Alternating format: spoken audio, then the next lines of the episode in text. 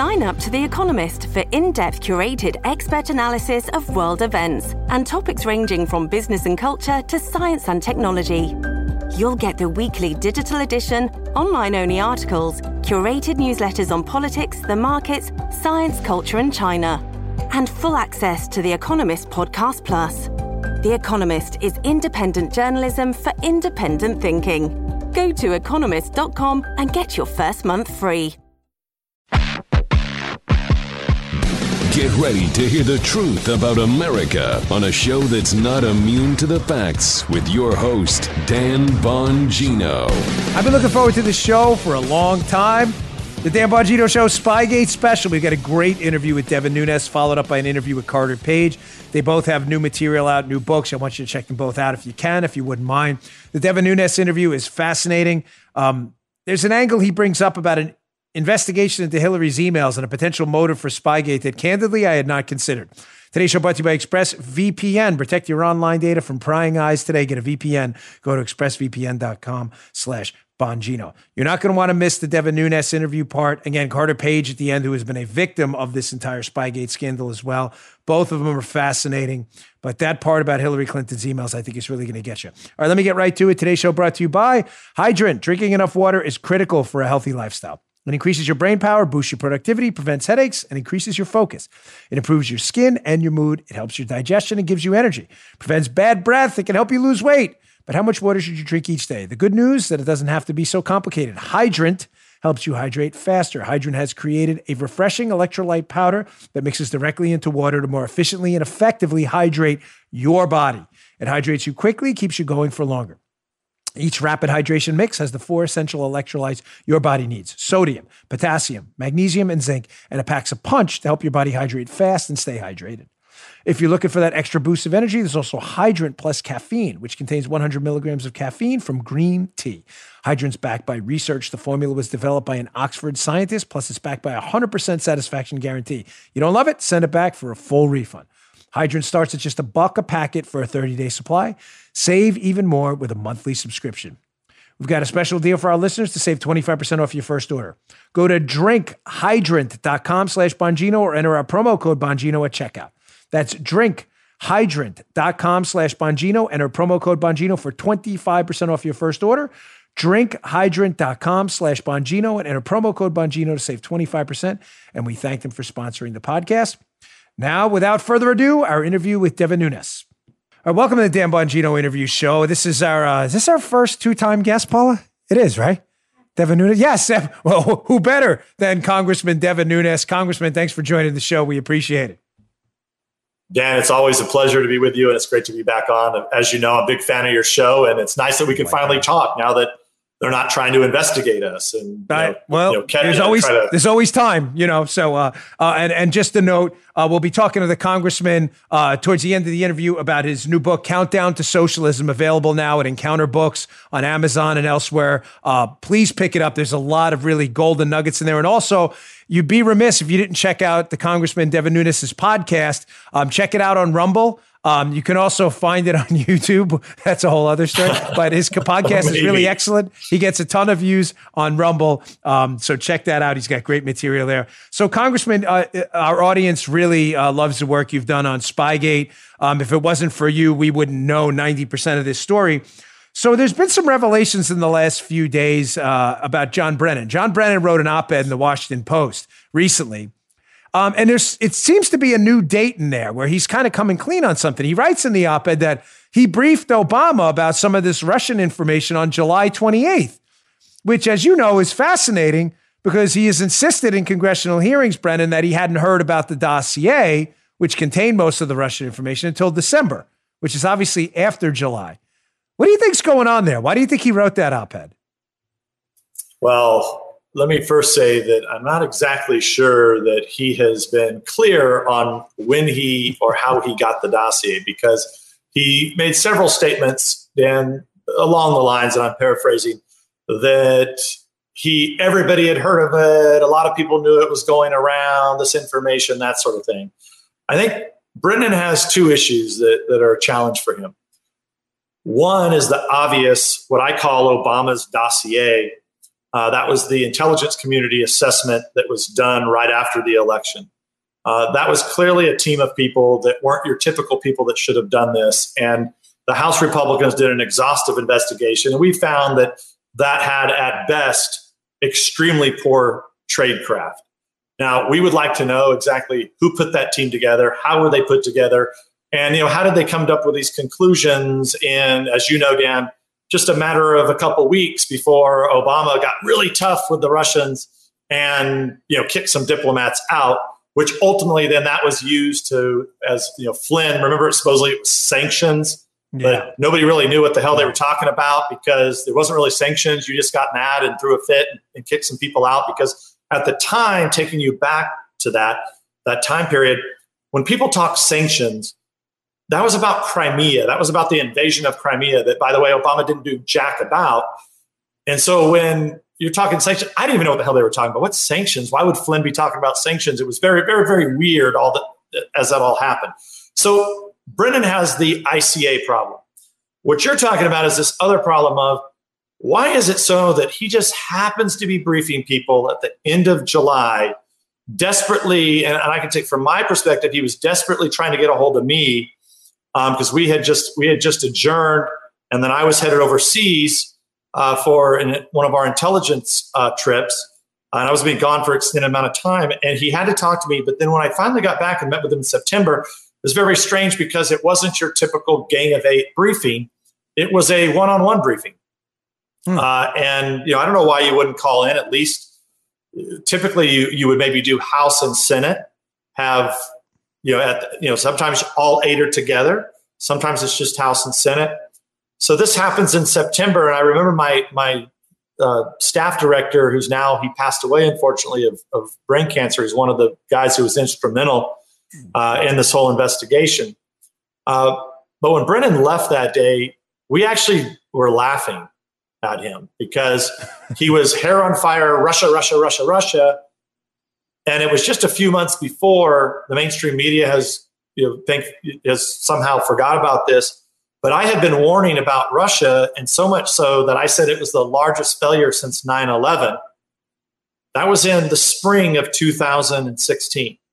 So, here, just a few months later, as we were trying to get the intelligence community's attention on Russia, they now come to us with a bunch of hair on fire, but no information. We now know, if you can believe former Senator, retired now Harry Reid, Democratic leader, a couple days after he met, met with Brennan, he happened to write a letter to the FBI. He seemed to know all about the dossier. So we didn't get briefed on the dossier by Brennan, uh, my staff director and I. Paul Ryan, who was the other Gang of Eight member uh, from the House Representatives on the Republican side, he didn't get briefed on the dossier at that time. So I think there's a lot of explaining to do. Uh, that how does Brennan brief Reid, not me? Uh, how does he? How does what Brennan supposedly is saying now? It matches, kind of matches up with the dossier in many, many ways. And as you know, you've covered it so well on your show. Um, you know, likely this dossier was a was an a, a, a, imaginative product that was developed, kind of a creative product developed by Fusion GPS, and then they essentially found avatars to push this out there. Uh, whether it was Christopher Steele or the Clinton confidant Shearer, and they were running it into State Department, into the FBI, into the CIA. So that's really, I think, the two areas where Brennan has a whole lot of explaining to do because his stories just don't just don't add up. And I'll just finish it with this, Dan. He, why has he been so vocal against Trump? You know, with these, I mean, it, it's always Russia, but then when he got behind closed doors, when he had to testify to us, he didn't have anything. So what he's said publicly uh, don't doesn't match what he said behind closed door when he when he was under oath. And then I'm old enough to remember, and I was around long enough to remember to know that in 2016, when I was raising alarm bells, nobody in the Obama administration, including Brennan, wanted a damn thing to do about it. Hmm. Well, this is interesting in light of the new information. Since the last time I spoke to you on my podcast, that interview did spectacular numbers. People find what you have to say fascinating.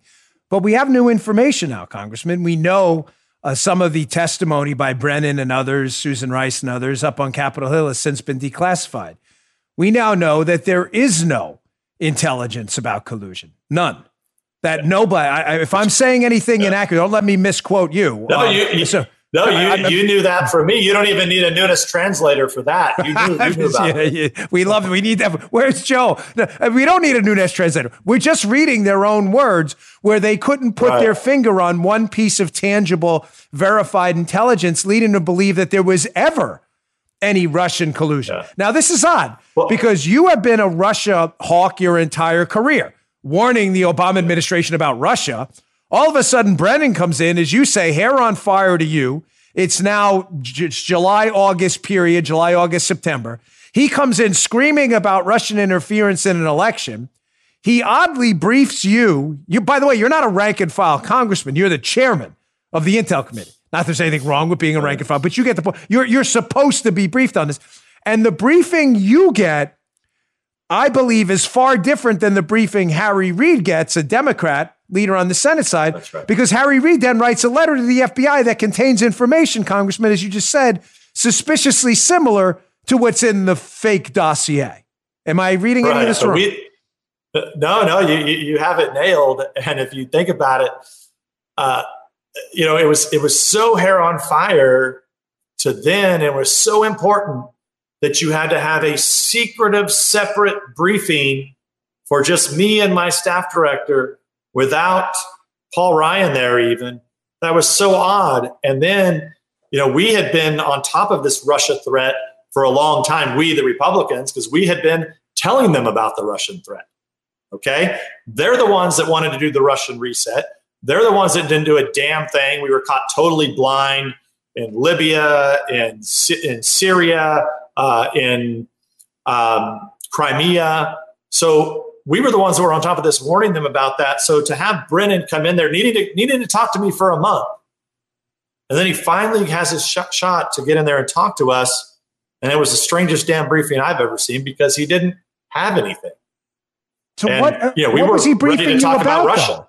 I mean, listen, I know you can't get into that. I understand that. Yeah. But what what was the gist of what he's saying? You've said a couple of things repeatedly on your Fox interviews where I have to employ the translator because I know you're limited in what you can, and I understand.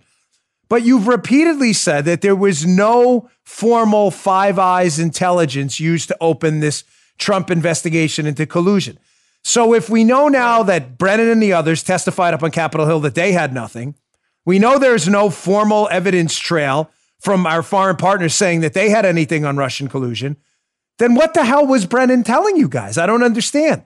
What was he saying? It was it was it was essentially innuendo.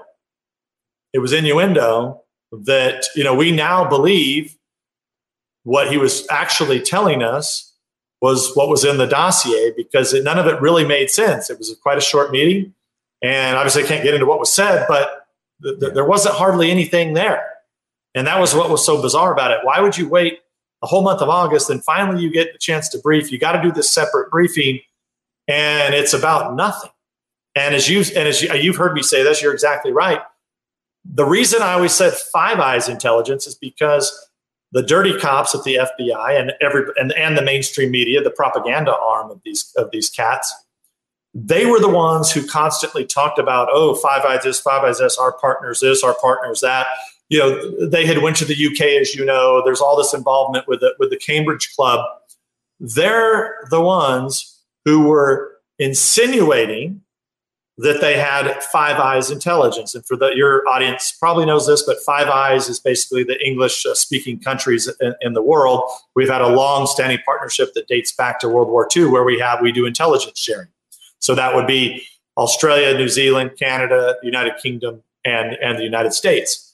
So I just wanted to make sure, going all the way to that to that time period. The reason I was very clear about that there was not only no intelligence from our side, there was no intelligence from the Five Eyes side either, because they were always pretending that Downer, the Australian high commissioner, they called him, the ambassador essentially in the UK, you know, he was the one that supposedly brought this to the State Department.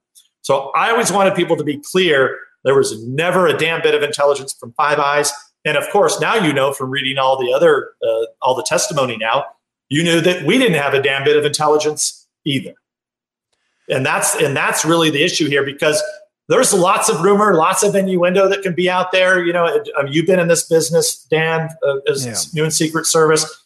Everybody's got a story. Everybody's got a plot. Everybody's got a conspiracy theory.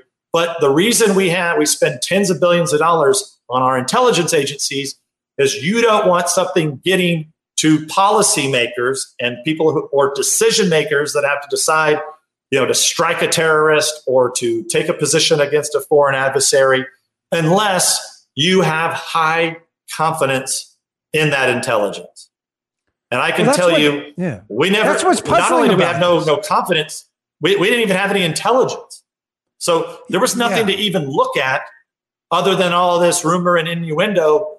There was nothing ever, never, never. And, and, and now the only thing that should have been investigated is why were the Democrats hiring a foreign agent to go talk to Russians? There was likely disinformation if he ever even talked to a Russian.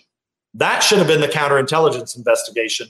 Trump should have never been investigated because they had zero, nothing. And that's what I said from the beginning.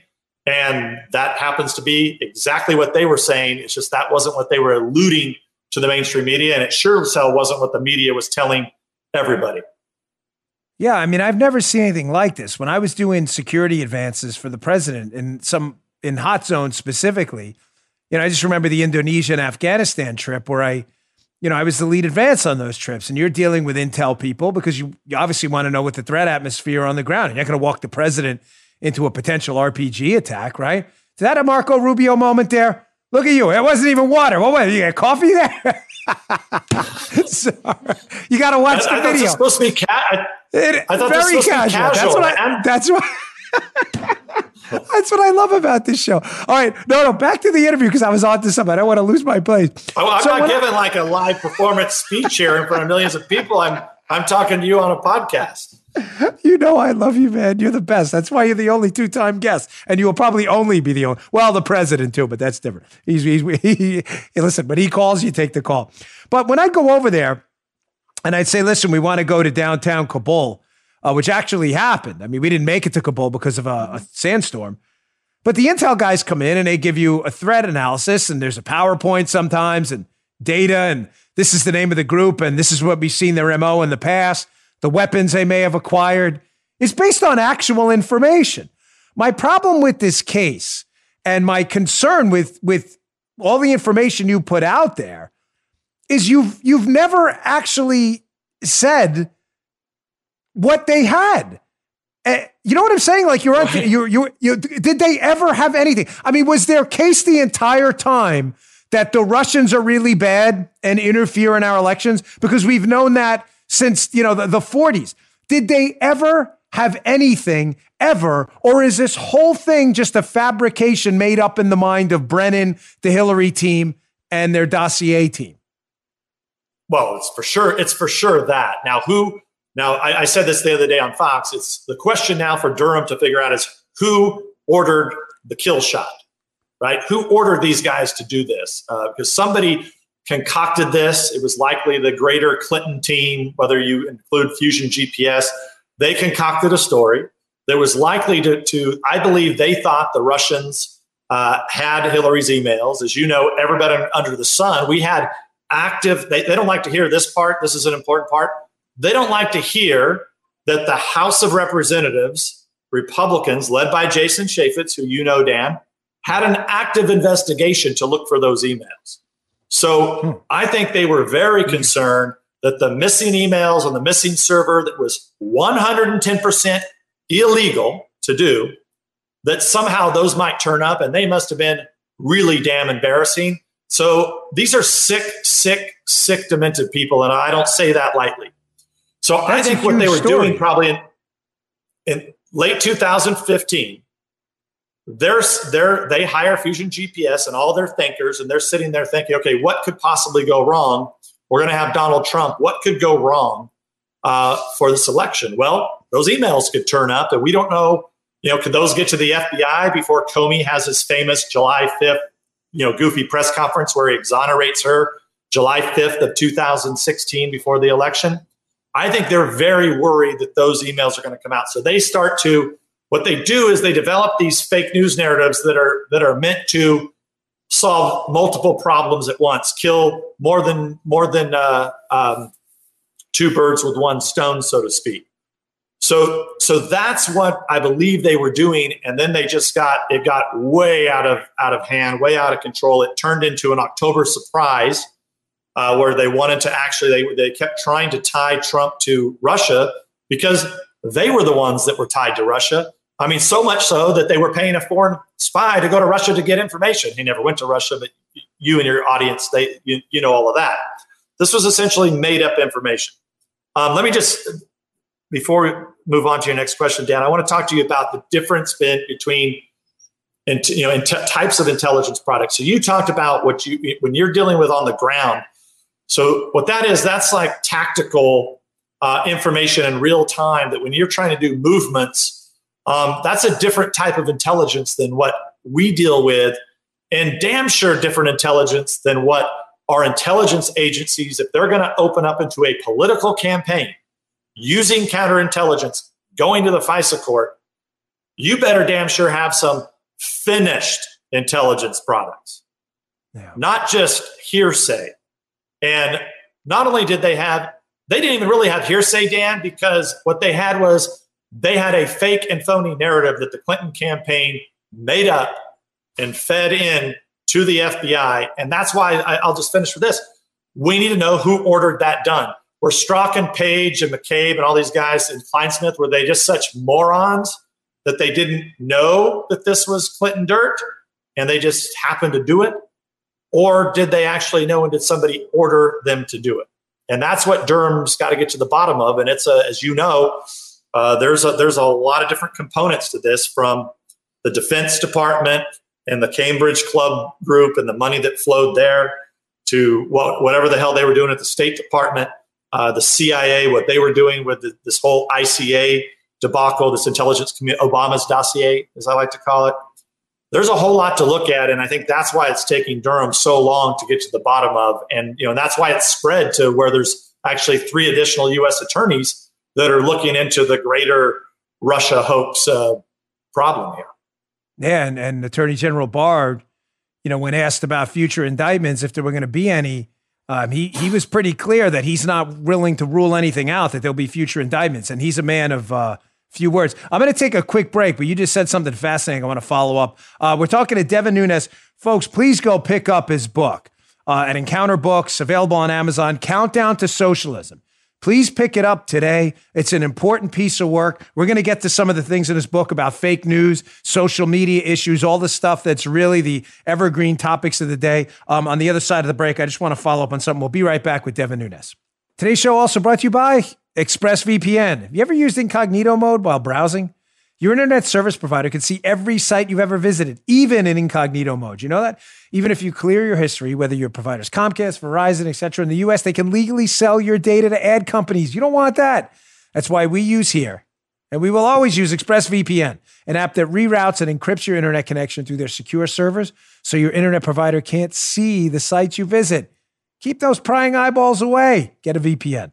What devices do you use ExpressVPN on? Well, I tell you, we use them on everything in our house. We have a router, we have the VPN. We even can route our Netflix through overseas if we want to watch overseas stuff. It's terrific. It's a game changer for us. We love it.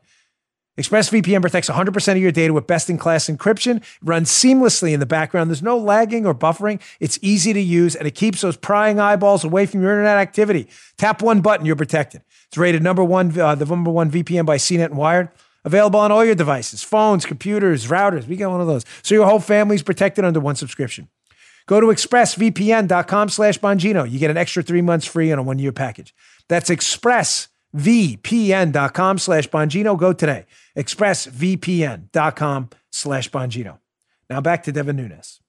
All right, welcome back, Congressman Devin Nunes, again, author of the new book, Countdown to Socialism.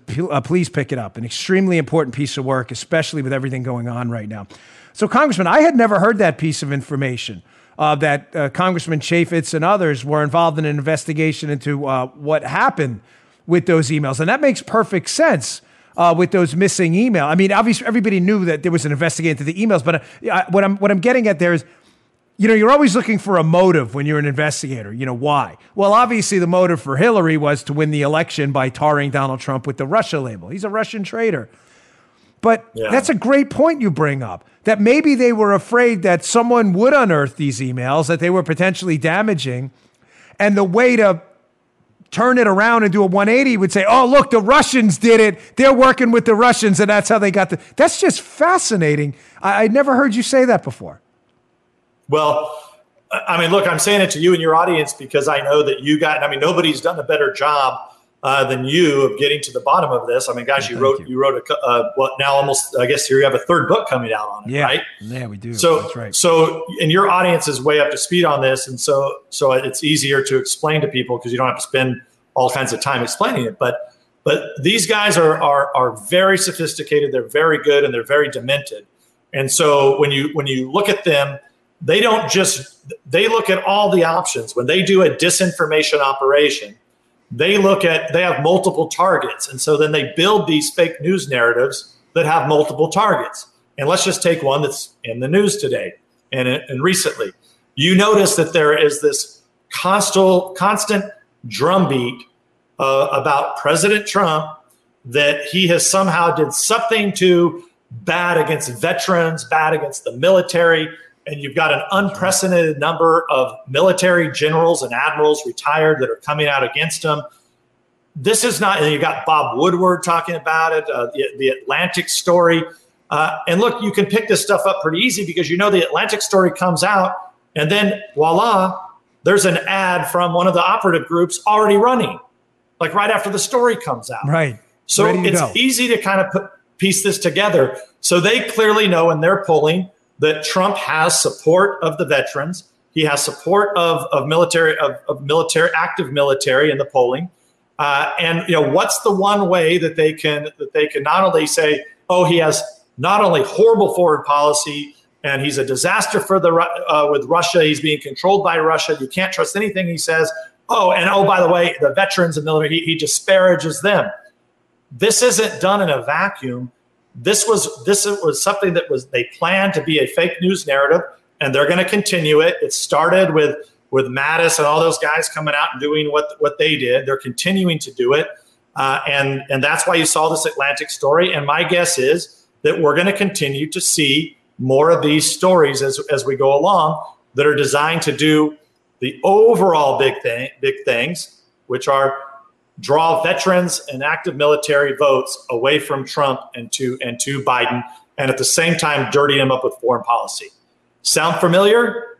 That's that's what they did. The Clinton people knew that they had a problem with these emails. They knew damn well that probably a foreign adversary had them, and so why not do a twofer? Which is if they come out, it's to help Trump because Trump's got all these evil ties to Russia. And if you go back to the proto dossiers, you know that, that, that Lee Smith discovered, the proto dossiers were where they went from let's try to tie uh, Trump to, to being wow. a gangster, criminal gangster right. with Russians, to oh, it switched all of a sudden into oh no no he's actually it's Putin and all of his people inner circle that are that are trying to control Trump. And they, they already up, had Dan. that narrative They're ready sick. to go. They already, remember Glenn Simpson had, had already wrote this story in 2007 in the Wall Street Journal, 2007 about the right. same players and they tried the same stunt on McCain when McCain ran for president. Yes, Remember? Yes, oh my gosh, McCain's be and yes, it didn't go did. anywhere because George Bush was president at the time. It wasn't going to allow the CIA to be hijacked. So uh, uh, you're you're putting all the pieces together here perfectly. You know that these groups that are paid to run disinformation campaigns, right? That are using almost overseas insurgency type tactics we would use to foment an insurgency. These groups have prepackaged right. narratives. They need to take down Trump. The way they destabilize Trump, question is legitimacy, is by slapping the Russian narrative against him. The problem is they don't have any Trump ties to Russia that are legitimate.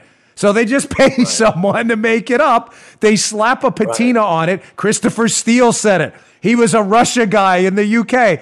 The information makes its way to Brennan. Brennan feeds it into you guys, Congress and Harry Reid. Reid then tells the FBI to investigate it. And then all of a sudden you have the whole justice system and intelligence apparatus hijacked by a fake disinformation campaign. You know, you, yeah. You, I read something recently just uh, about this these disinformation campaigns. There was an article in the New York Post about Stanley McChrystal advising a group called Defeat Disinfo, which is an ironic name again because it should be called Promoting Disinformation.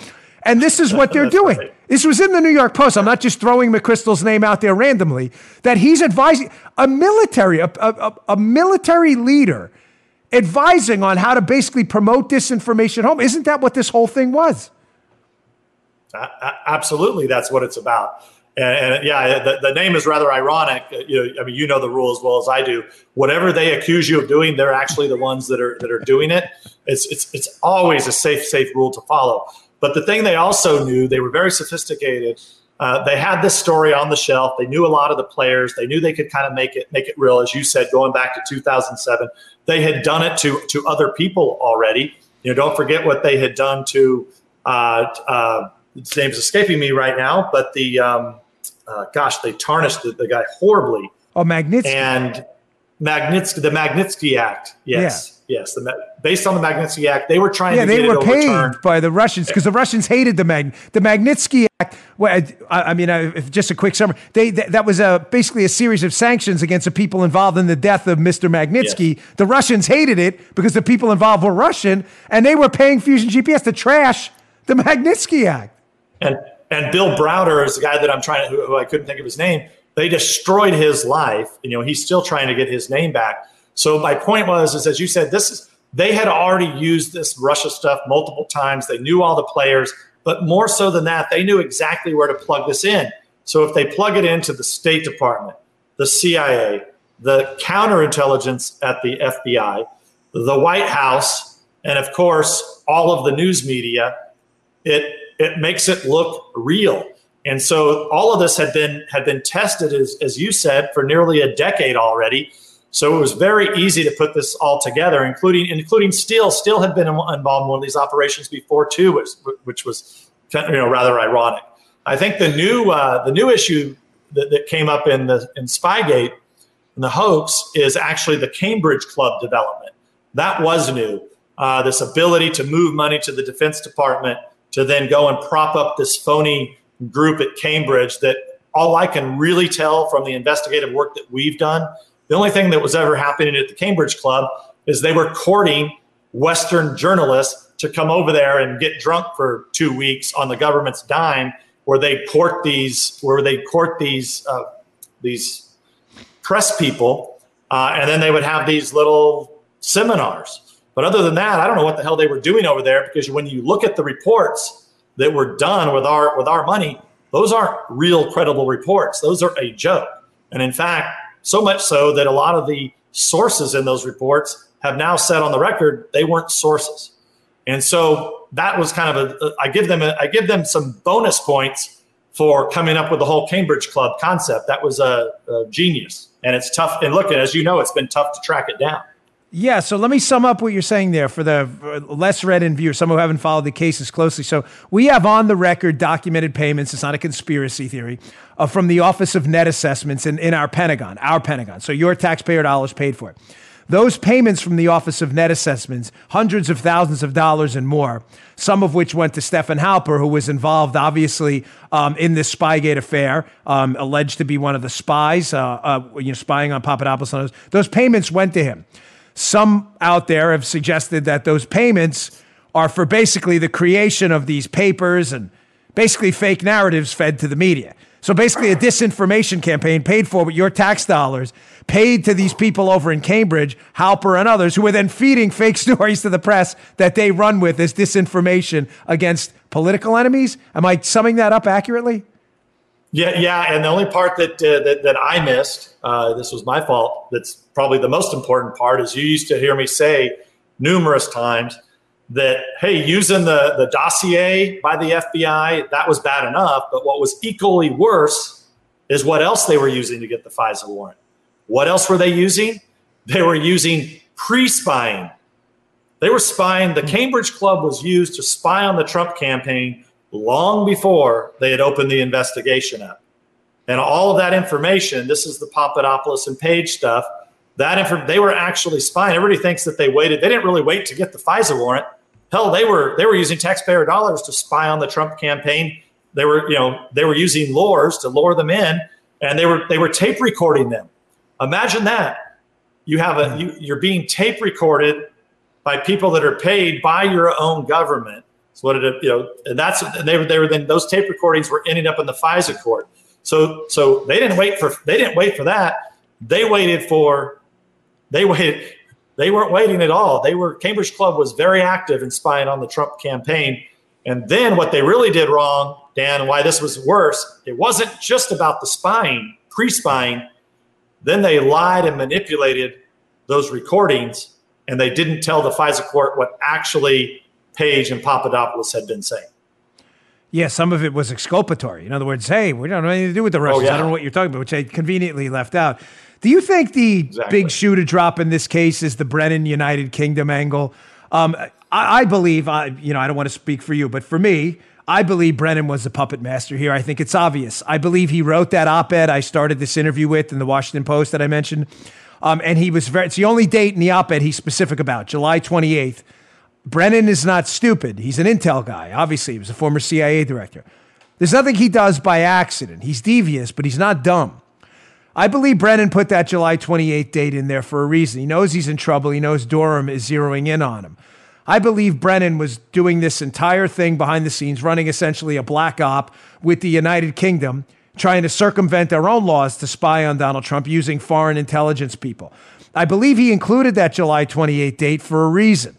I think Durham knows that the July 28th date is very important. It's also the same date Lisa Page in sworn testimony answers Trey Gowdy when Gowdy asks her during a, a hearing up on the Hill, when did the New York field office learn about it? And when did you know the New York field office had the information from Steele?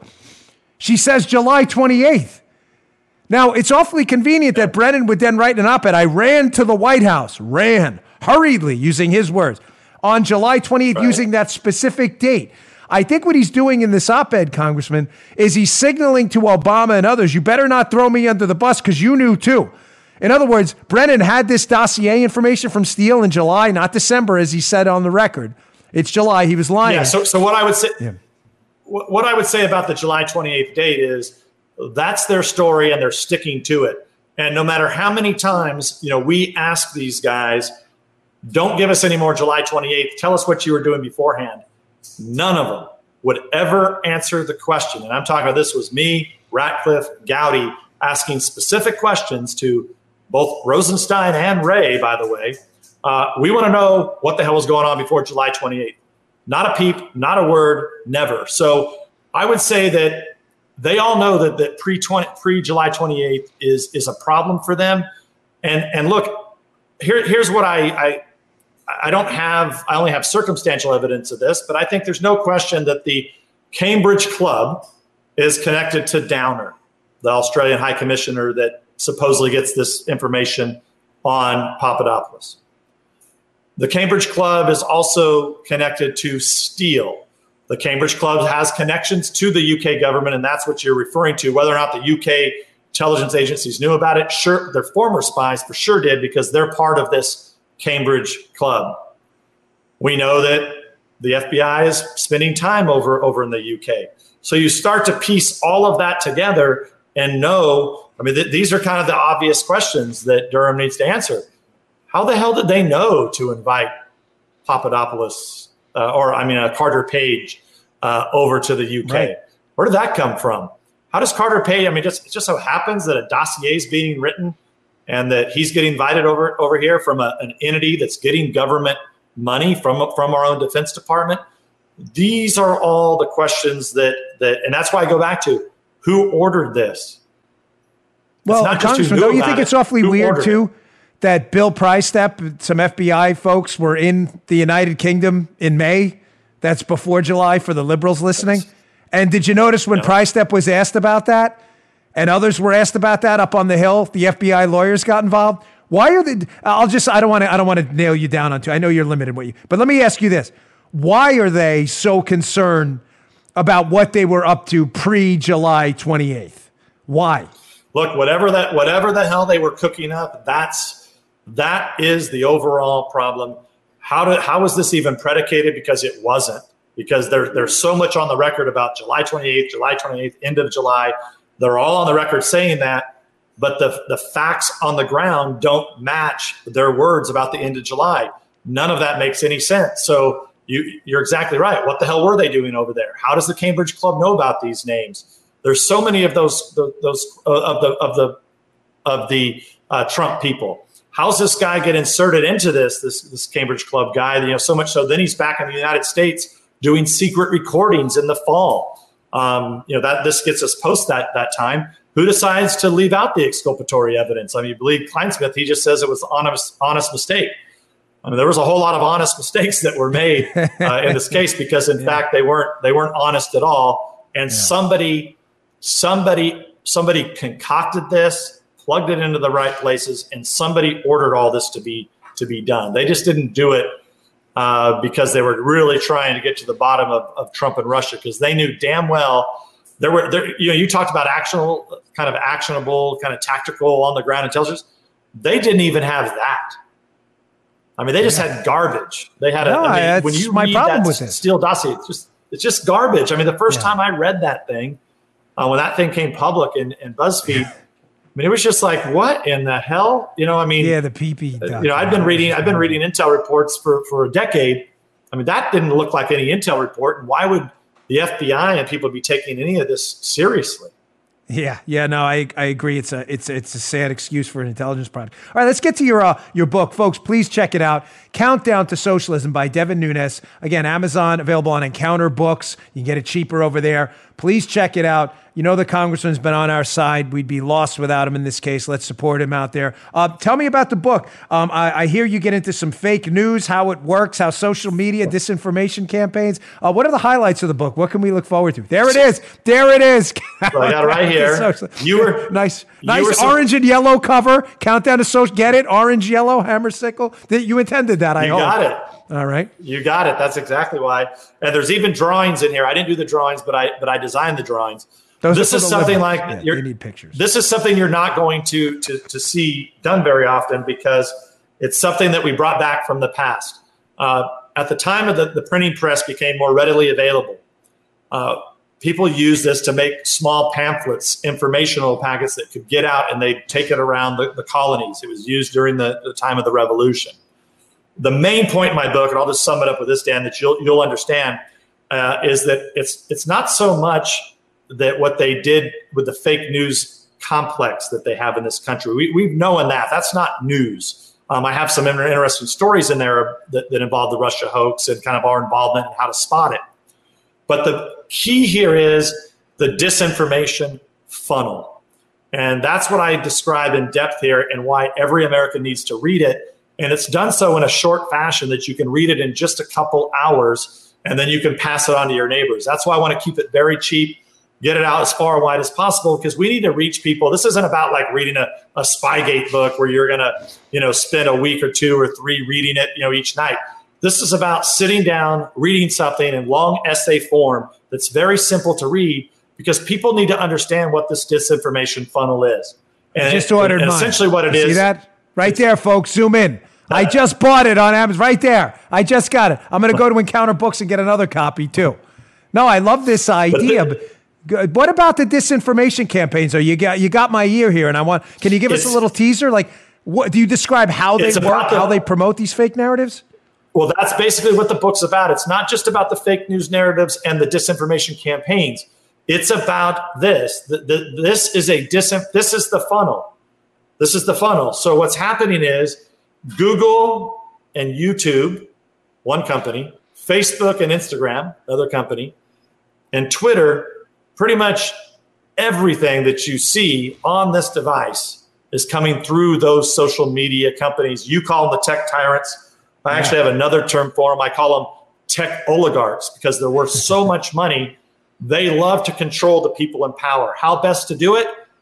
the, they're developing the content, the propaganda arm of the Democratic Party, the media, and how nice it is to have your actual funnel that you can actually control the flow directly to the American people. The key point that I make in this book that I think people need to understand, note, I finally looked around, and why I decided to write this, I looked around and I saw a, a, a priest, statue of a priest. I'm here in California right now.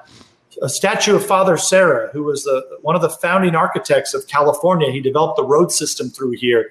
Um, he, he treated the sick. I mean, he was very, very popular, so much so that the state of California has a statue of him uh, in the in the U.S. Capitol. And he was Spanish. He wasn't, uh, you know, this was this was, you know, in the in the seven, throughout the 1700s and, and early 1800s. Why would you be tearing down a statue of Father Serra? And then I realized when you start to look at the big cities, the Manhattans, the swamp in Washington, D.C., but then when you get out to the hinterlands, you see Trump boat parades and Trump flags, and you really start to see the difference. And what it is is it's not that all these the, the people that are that just want to live their life, they're not going to listen to your show, Dan, or my podcast. There's a lot of people out there who who just every day they pick these funnels up and they get poisoned they get poisoned. And I think that's what people need to understand is you're being poisoned. And and that's why I made this made this small book so that you can pass it around to your neighbors so that you understand how you're being poisoned. I mean, Dan, you're you're going to understand everything in this book. It won't take you long to read and you'll probably you'll enjoy it. But this is really made for your friend, your neighbor who doesn't understand if they've been under a rock for the last 4 years. And I don't mean that they put themselves under a rock. They've been put under a rock on purpose by Obama, who in 2016, he was the one that came up with the term fake news. It wasn't Trump. And you can check that out. It's right. him and Zuckerberg that were talking about it was fake news in 2016. So no, they knew right.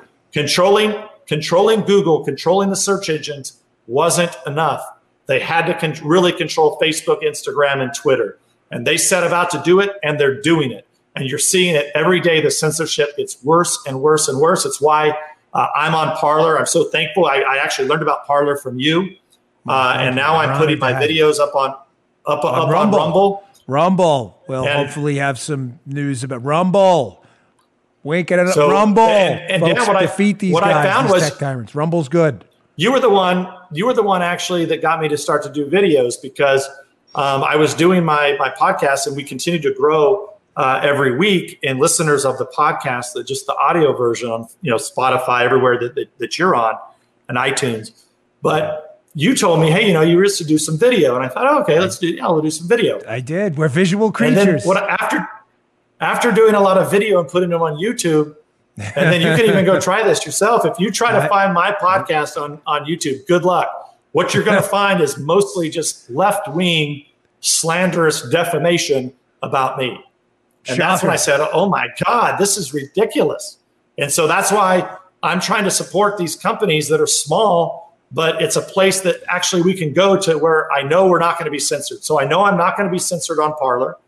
I'm not going to be censored on Rumble. We love and that. I'm not going to be censored in this book because as long as somebody doesn't rip the pages out, uh, you'll be able to read it and exa- it'll be exactly what I have to say. And it's why I, I went to a podcast, Dan, because I wanted the ability to not only reach my constituents and the people of Greater California, but also people across the country and around the world, because I'm not going to talk and I don't talk. As you know, I don't talk to the mainstream media. And I tell my mm-hmm. colleagues, and this is in the book too, what the hell are you doing? Do you walk into the Democratic National Committee and sit down with Fusion GPS for an interview? Yeah. No, you don't. Yeah, they, don't talk and, to Bob. And, and Donald Trump just learned this this week. Bob Woodward, what the hell are you doing talking to these? Uh, these are uh, these are assassins.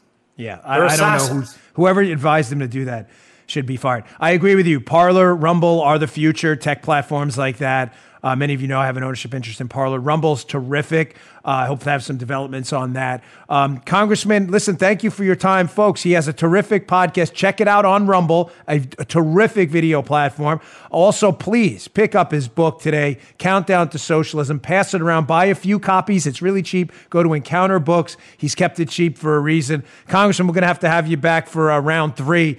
I had a couple questions here I didn't even get to about Spygate. You are the, you know, you're the guy. So uh, maybe we'll do round well, three. Dan, I, I just, I just, well, I hope to hell uh, that Durham uh, has a at least an interim report before this election, uh, and that there's a few more indictments. But there's there's a whole lot of. I mean, we have 14 criminal referrals. I mean, there's a, there's a lot here and nobody I, I just can't thank you enough for all the work that you've oh, done. you're welcome. Uh, there's and you, you, don't need my congratulations. You know that because your no. pod, your podcast keeps growing. It's because of the work you've done. But I, I just want to say, and I and, and, I mean, you have a huge platform, uh, but there's a lot of people that don't have a big platform that are out there. Great podcasters done a lot on Spygate, and thank God for these for these very few investigative journalists that were out there. I mean, there were Dan in total, and I'm including you in this less than 20 people. And that includes like the people on, on, on Twitter that we don't even know who the hell they are, like Undercover Huber. Undercover Huber, There's 20 Technofog.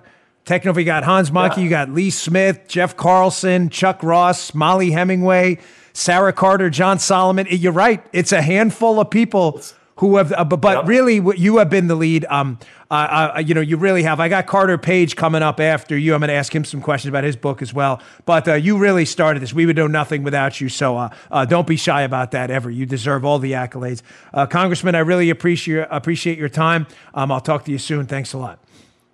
Thanks a lot, Dan. All right, folks, stay tuned. Coming up next, right after this break, I've got Carter Page coming up. We'll be right back.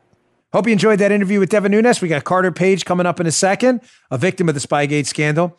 Uh, today's show also brought to you by our friends at Brick House Nutrition, my original sponsor, one of the best. They've been with me from the beginning. You know, I'm 45. The reason I don't look 85, given all the stress I put my body under, because the Field of Greens. We take this stuff every day. That's why Paula looks 21.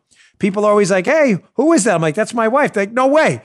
Gosh, you married a woman so much younger. She's really not that much younger. She just looks a lot younger than me. Field of Greens. That's a trick. Folks, listen. This is not a supplement, okay? Supplements are different. You know how I know that? Because if you read the nutrition label on the back Field of Greens, it has, it, it, what does it say? It you say, supplement facts? No, no, no, no, no, no. It doesn't say that. It says nutrition facts because it's real fruits and vegetables packed with vitamins and antioxidants ground up into a powder that's delicious and easy to prepare. I throw it in green tea, sometimes tomato juice, sometimes orange juice. It tastes delicious. You know you should be eating your fruits and vegetables, right? Everybody knows that. But sometimes you don't have time to prepare them. What if I told you fresh, healthy, wholesome fruits and vegetables ground up into a fine tasting powder was available for you right now for that clean energy, healthy, and happy lifestyle you know you need through the power of vegetables? Go to brickhousenutrition.com slash Dan. Don't waste any more time and get 15% off your first order with promo code Dan. Pick up Field of Greens today. Eat your veggies, get a, lead a healthier, happier, more energetic lifestyle like me and Paula do. We love this stuff. We're addicted to it.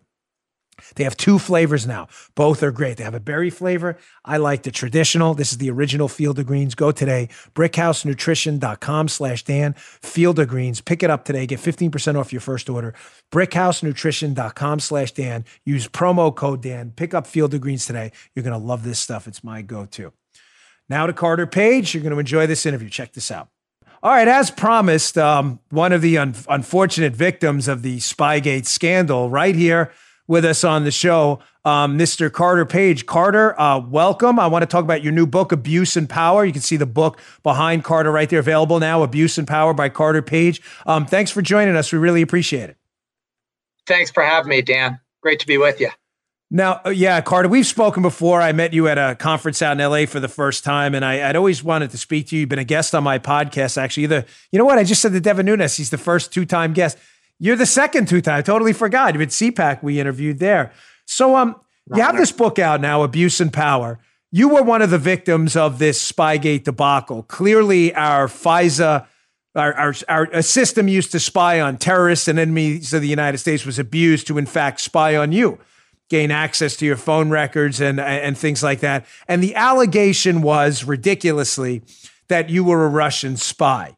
Now, uh, I, I hope you get into a lot of this in your book, but we just found out recently that the FBI lawyer, whose single task was to go and find out from the CIA if your contacts with Russians were on behalf of the CIA or as a spy, air quotes, that he then doctored the evidence. Does your book talk about that? How does that make you feel now, now that he's pled guilty to that charge? Dan, as you've been saying for many years already, this remains just the tip of the iceberg. And on that one particular question, in terms of Mr. Clinesmith, believe it or not, I my my lawyers were in negotiations with Mr. Clinesmith, and I describe all this in the book.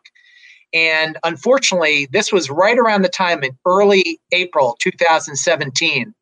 And not only were, you know, we, we had various negotiations going on, but the big thing, and the, I think what hasn't really been revealed as of yet is the fact that I was actually getting a ton of death threats at the time, and mm. some related to these false news reports that the FBI. It's now been unveiled that you know they were all part of this whole conspiracy with the uh, the bad actors in the Democrat Party and the media.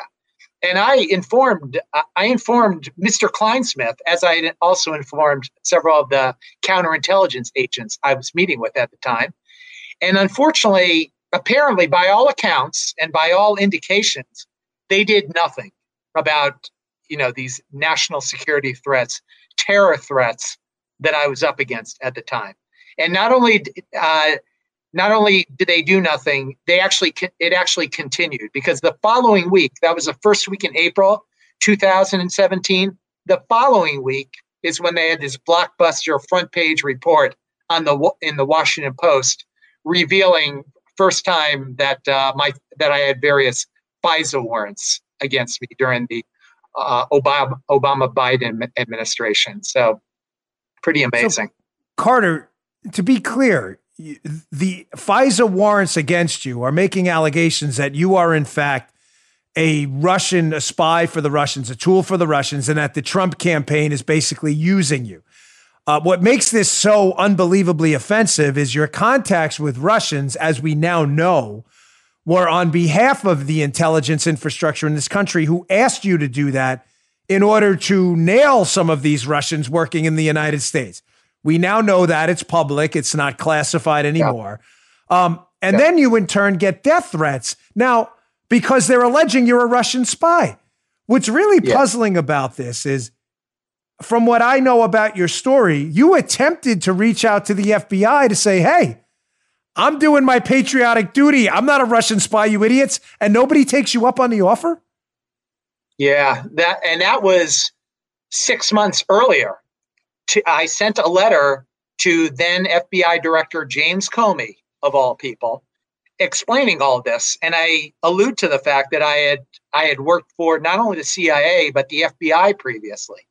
And I said, you know, this is absolutely ridiculous. This and I called it a witch hunt right at the beginning. This is, you know, a couple months before the last presidential election. I said, if you have any questions whatsoever about this, please do not hesitate to contact me or have your agents who I've known for a long time come contact me.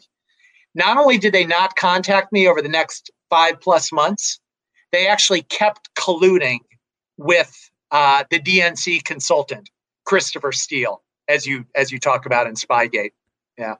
Yeah, well, and, and, just to double down on their lack of curiosity, you're you're offering just to be crystal clear to clear this up. Yep. Hey guys, I'm not a spy. Those contacts with the Russians, intel people asked me to do that. I'm not a spy. They don't take that offer. Making it even worse, Carter. We've just learned in the Clinesmith plea. Clinesmith's the FBI lawyer who's now pled to doctoring evidence about your work with the CIA. We now know that Clinesmith, in his plea, he managed to snake out of this a little bit, Carter. I don't know if you know this and you read the plea, but in the plea, he says, well, I may have doctored the evidence that Carter Page was, in fact, the source for the CIA and saying he was not a source to try and make his contacts nefarious. But I only did it because I was confused and I didn't really lie about it. And, you know, and what's weird about this, Carter, is the CIA official who he's communicating with about your work for the CIA in a patriotic mission the CIA official offers the FBI lawyer, Mr. Clinesmith, the opportunity to clear up your work. And what does he do? He does the same thing he does to you. No thanks, because they wanted to be confused, didn't they? Absolutely. And you know, the thing that I find, as you say, there's so much more. Another example, as as you've been saying for years, tip of the iceberg, right? Another element, that second page of that same of the same charging document on, in paragraph five, it talks about other people, other members of the Crossfire Hurricane team. And of course, you know, again, they were getting a lot of this same information. It goes back to your point about a lack of curiosity. So I think there are some very big uh, open questions as to who was doing what. And so far, you know, as as uh, Chairman Grassley, Chairman Graham, Chairman Johnson, and, and others, and Congressman Nunes, who is on, on the show. Uh, they've been trying to get answers for the last several years, and it's you know it's not really coming out as of yet. So a lot more to to uh, to learn. And but again, I try to lay out the basics and all these details of the extraordinary implications and the on the ground, you know, firsthand facts. A lot, in, in many ways, it's like your first books as, uh, you know, as the inside story as a uh, former Secret Service yeah. agent working during uh, Obama. Oh, yeah, you know, it's right, right. sort of the first hand. I forget about that. Right, yeah. well, you know, it's sort of it. it you know, I think it it, it builds uh, along well with your uh, you know all the work you've done with Spygate and your other your other writings.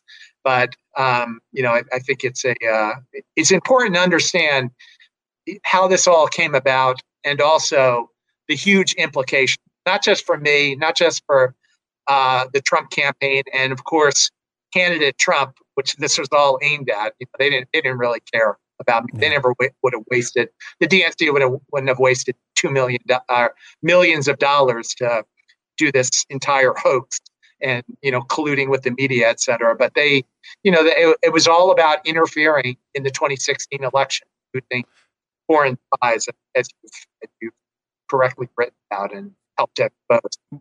We're going to take a quick break. We're talking to Carter Page, author of the new book, Abuse and Power. Pick it up today, folks. I have an important question for you after this break about Clinesmith as well, because he's, there was another thing he tried to feign confusion on. All right, stay tuned, folks. We'll be right back after this break.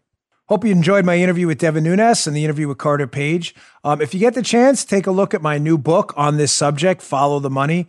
We cover three people specifically in the book who've flown under the radar and their shocking deep state connections uh, we, Kathy Ruemmler, the Obama fixer, an FBI agent, and an FBI source inside the White House that have managed to escape scrutiny. Their stories are going to blow your mind. We also cover the Soros connection in Ukraine in my new book, Follow the Money. Pick it up today. Be coming out October 6th. If you pick it up today, it'll be at your door in just a couple of weeks. Follow the money. Check it out on Amazon, Barnes & Noble, bookstores everywhere. Please, I think you're going to enjoy it. We put a lot of work into it. The Audible version is available on Amazon right now for you to download today and listen to if you'd like to get a head start. Really appreciate your support. Now back to our interview with Carter Page. All right, welcoming back Carter Page, author of the new book Abuse and Power. So, so Carter, another thing I find puzzling is again, you've offered the entire time to the FBI in an actual written letter we can all read today. Hey, let me clear this up for you. I wasn't spying with the Russians. I was working with the intel community. Thanks, fellas. They turned that down. They then reach out to the CIA. The CIA confirms, yes, we've worked with Carter Page. The FBI guy says, Oh, I'm confused. He wasn't confused. He wanted to be confused. CIA official says, That's okay. I'll unconfuse you. How about we get on the phone and talk about it? FBI officials say, no good. We want to remain confused so we can spy on Carter Page. One of the other lines they've used, which I'm, I'm sure you're aware, but if you, again, if you read the charging documents, they're pretty damning, mm-hmm. is yes. the FBI lawyer who's in touch with the CIA, who's trying to find out if you were a source. And then when he finds out you were, he ignores it. He says at one point, or he alludes to the fact that, oh, well, they used a digraph, a two letter designation, as a uh, an, an, encrypted kind of uh, uh, insignia for Carter Page. And I can explain to you what the digraph means. So, of course, the FBI says, no, we don't want to know what the digraph means because they want to continue to spy on you. But it's weird because when they don't make the call on that and find out what the two letter designation means for you, they claim, oh, we confused that with Carter Page being an unwitting source. I have a question for you, meaning, in other words, you were like some dope brought in by the CIA later on. That's what they're insisting. We got confused that you weren't really a source. Were you a witting or an unwitting source with the CIA? In other words, were you willingly working with them or were they using someone else and you were kind of a carve out on it? I I had a, uh, a long standing relationship. And th- they talk about this in the IG report of five years that I had worked with them. But you know, my my relationship with the uh, with the CIA goes back to, to the 90s. And, and I actually, in the, uh, in the late 1990s, I had a very close contact and a series of contacts through him who, you know, I, I did a lot of work, which I, uh, which I, I talk about. And unfortunately, you know, I was, I was very open. It was all about serving my country, trying to help expose and provide assistance on a range of really important, critical national security matters. And unfortunately, as, as we've been talking about, they, along the lines of what you're saying, they they basically completely flipped it on me. And then, you know, the biggest problem related to this, as, as you've talked about, is the collusion with the media and the fact that all these leaks are happening at exactly the same time, and you know, which then, of course, lead to all these death threats that unfortunately they did nothing about. So so just to be really, clear, because really this is this is unbelievable how how the the nefarious nature of what they did to you. They find out you are a source of information from the CIA. They then claim confusion, suggesting you were an unwitting source. In other words, that they were working on other people and you just came in and out. You didn't even know they were using you for information. You're saying categorically today that is absolutely false. You had a documented relationship with these guys that goes back years. You were a witting, willing source. The CIA knew it and the FBI just ignored that completely? Yeah, absolutely. And I, th- I think a lot of this spun out of control during the the Obama Biden administration because you know, and I think it in particularly escalated in 2016, given the fact that they just did not like then candidate Trump.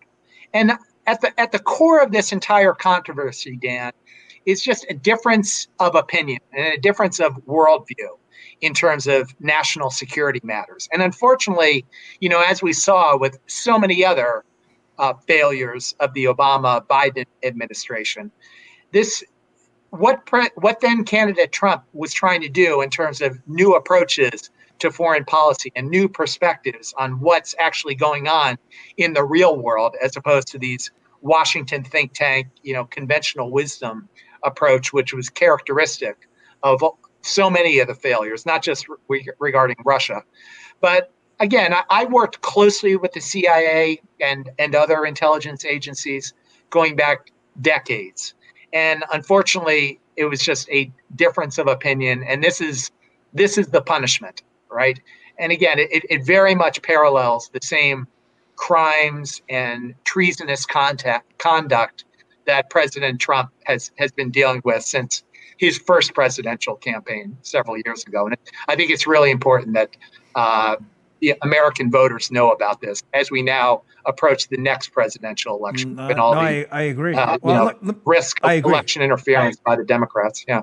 Let me ask you an exit question here. Um, has the FBI, anyone from the FBI, reached out and tried to make this right? I mean, they accused you of being a spy for the Russians when you, in fact, were assisting the United States in what could have been very dangerous for you. I mean, you're gathering intelligence for our intelligence people and you get smacked in the face by our media, called ever a tra- traitor, uh, excuse me, a traitor, treasonous. Um, this is really disgusting. I mean, has anybody from the FBI reached out and tried to make this right? Absolutely not. And I actually, I, I was begging Director Wray.